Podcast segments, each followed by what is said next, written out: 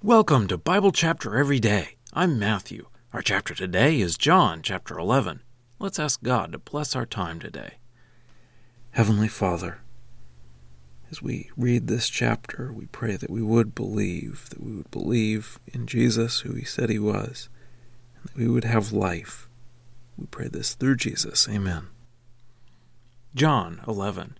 Now a certain man was sick, Lazarus, from Bethany, the village of Mary and her sister Martha. Now it was Mary who anointed the Lord with perfumed oil and wiped his feet with her hair, whose brother Lazarus was sick. So the sisters sent word to him, saying, Lord, behold, the one whom you love is sick. And when he heard it, Jesus said, This sickness is not to death, but for the glory of God, in order that the Son of God may be glorified through it. Now Jesus loved Martha and her sister and Lazarus. So when he heard that he was sick, then he remained in the place where he was two days. Then after this he said to his disciples, Let us go to Judea again. Then the disciples said to him, Rabbi, the Jews were seeking just now to stone you, and are you going there again? Jesus replied, Are there not twelve hours in the day? If anyone walks around in the daylight, he does not stumble, because he sees the light of the world. But if anyone walks around in the night, he stumbles, because the light is not in him. He said these things, and after this he said to them, Our friend Lazarus has fallen asleep, but I am going so that I can awaken him. So the disciples said to him, Lord, if he has fallen asleep, he will get well. Now Jesus had been speaking about his death, but they thought he was speaking about real sleep. So Jesus then said to them plainly, Lazarus has died, and I am glad for your sake that I was not there, so that you may believe. But let us go to him.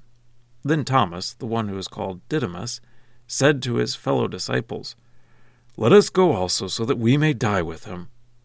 So when he arrived, Jesus found that he had already been four days in the tomb. Now Bethany was near Jerusalem, about fifteen stadia, so many of the Jews came to Martha and Mary in order to console them concerning their brother. Now Martha, when she heard that Jesus was coming, went to meet him, but Mary was sitting in the house. So Martha said to Jesus, Lord, if you had been here, my brother would not have died. Even now I know that whatever you ask God, God will grant you. Jesus said to her, Your brother will rise again. Martha said to him, I know that he will rise in the resurrection at the last day. Jesus said to her, I am the resurrection and the life.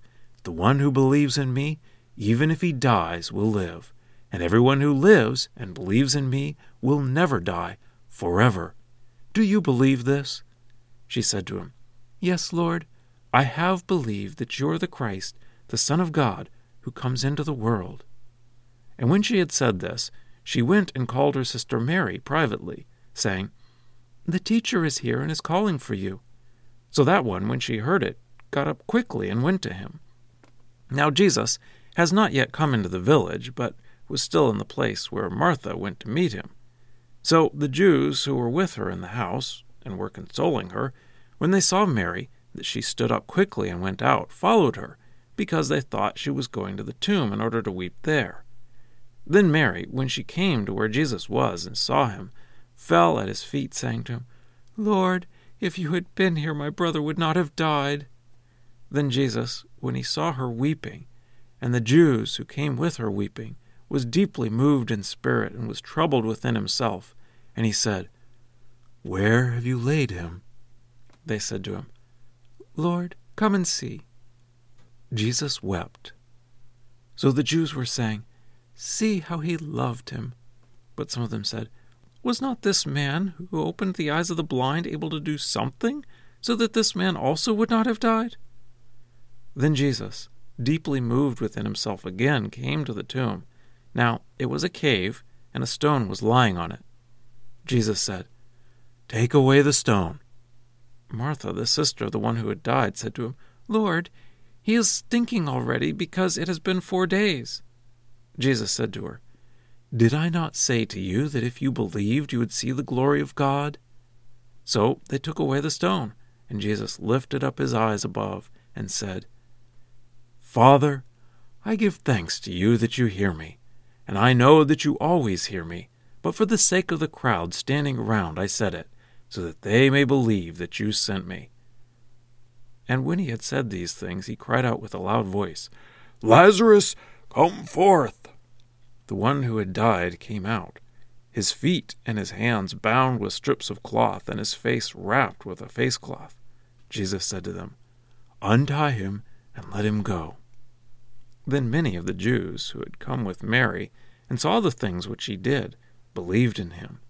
But some of them went to the Pharisees and told them the things which Jesus had done. So the chief priests and the Pharisees called together the Sanhedrin and said, "What are we doing? For this man is performing many signs. If we allow him to go on in this way, everyone will believe in him, and the Romans will come and take away both our place and our nation." But a certain one of them, Caiaphas, who was high priest in that year, said to them, "You know nothing at all, nor do you consider that it is profitable for you that one man should die for the people and the whole nation not perish." Now, he did not say this from himself, but being high priest in that year, he prophesied that Jesus was going to die for the nation, and not for the nation only, but also that the children of God who are scattered would be gathered into one. So, from that day they resolved that they should kill him. So Jesus was no longer walking openly among the Jews, but went away from there to the region near the wilderness, to a city called Ephraim, and there he stayed with the disciples. Now the Passover of the Jews was near, and many went up to Jerusalem from the surrounding country before the Passover, so that they could purify themselves.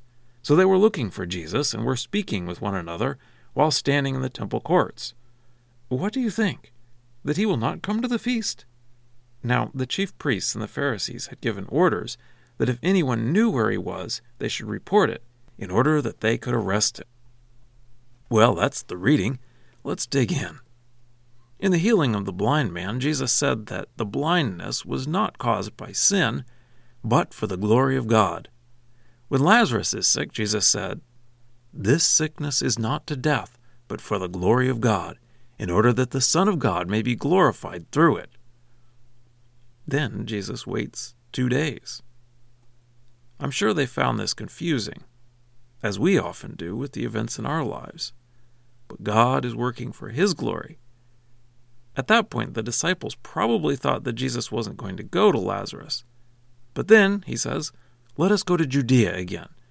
They are surprised because the Jewish leaders in Jerusalem wanted to kill Jesus. Jesus says they can walk in the light. I think the point is that they don't have to worry about being killed at the wrong time. They have Jesus. Jesus says they are going to wake Lazarus up. They think that sleep is good for someone who's sick, but Jesus explains that Lazarus has died. Thomas says, "Let us go also so that we may die with him." That statement is both a lack of faith in what Jesus had said about walking in the light and an amazing show of loyalty. From a physical perspective, Thomas was exactly right. The Jewish leaders wanted to kill Jesus. Bethany was less than two miles from Jerusalem, so they were going to be right under the nose of the leaders. Jesus arrives, and Martha meets him outside the village. Martha shows great faith in Jesus. Jesus says, "Your brother will rise again." Martha is thinking about the final resurrection.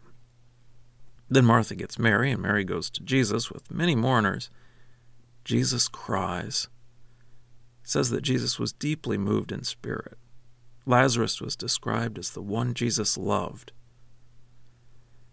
So they go to the tomb, and Jesus has them roll away the stone, despite the protests. Then he prays, gives thanks to God, gives him the glory, and then he says, "Lazarus, come out."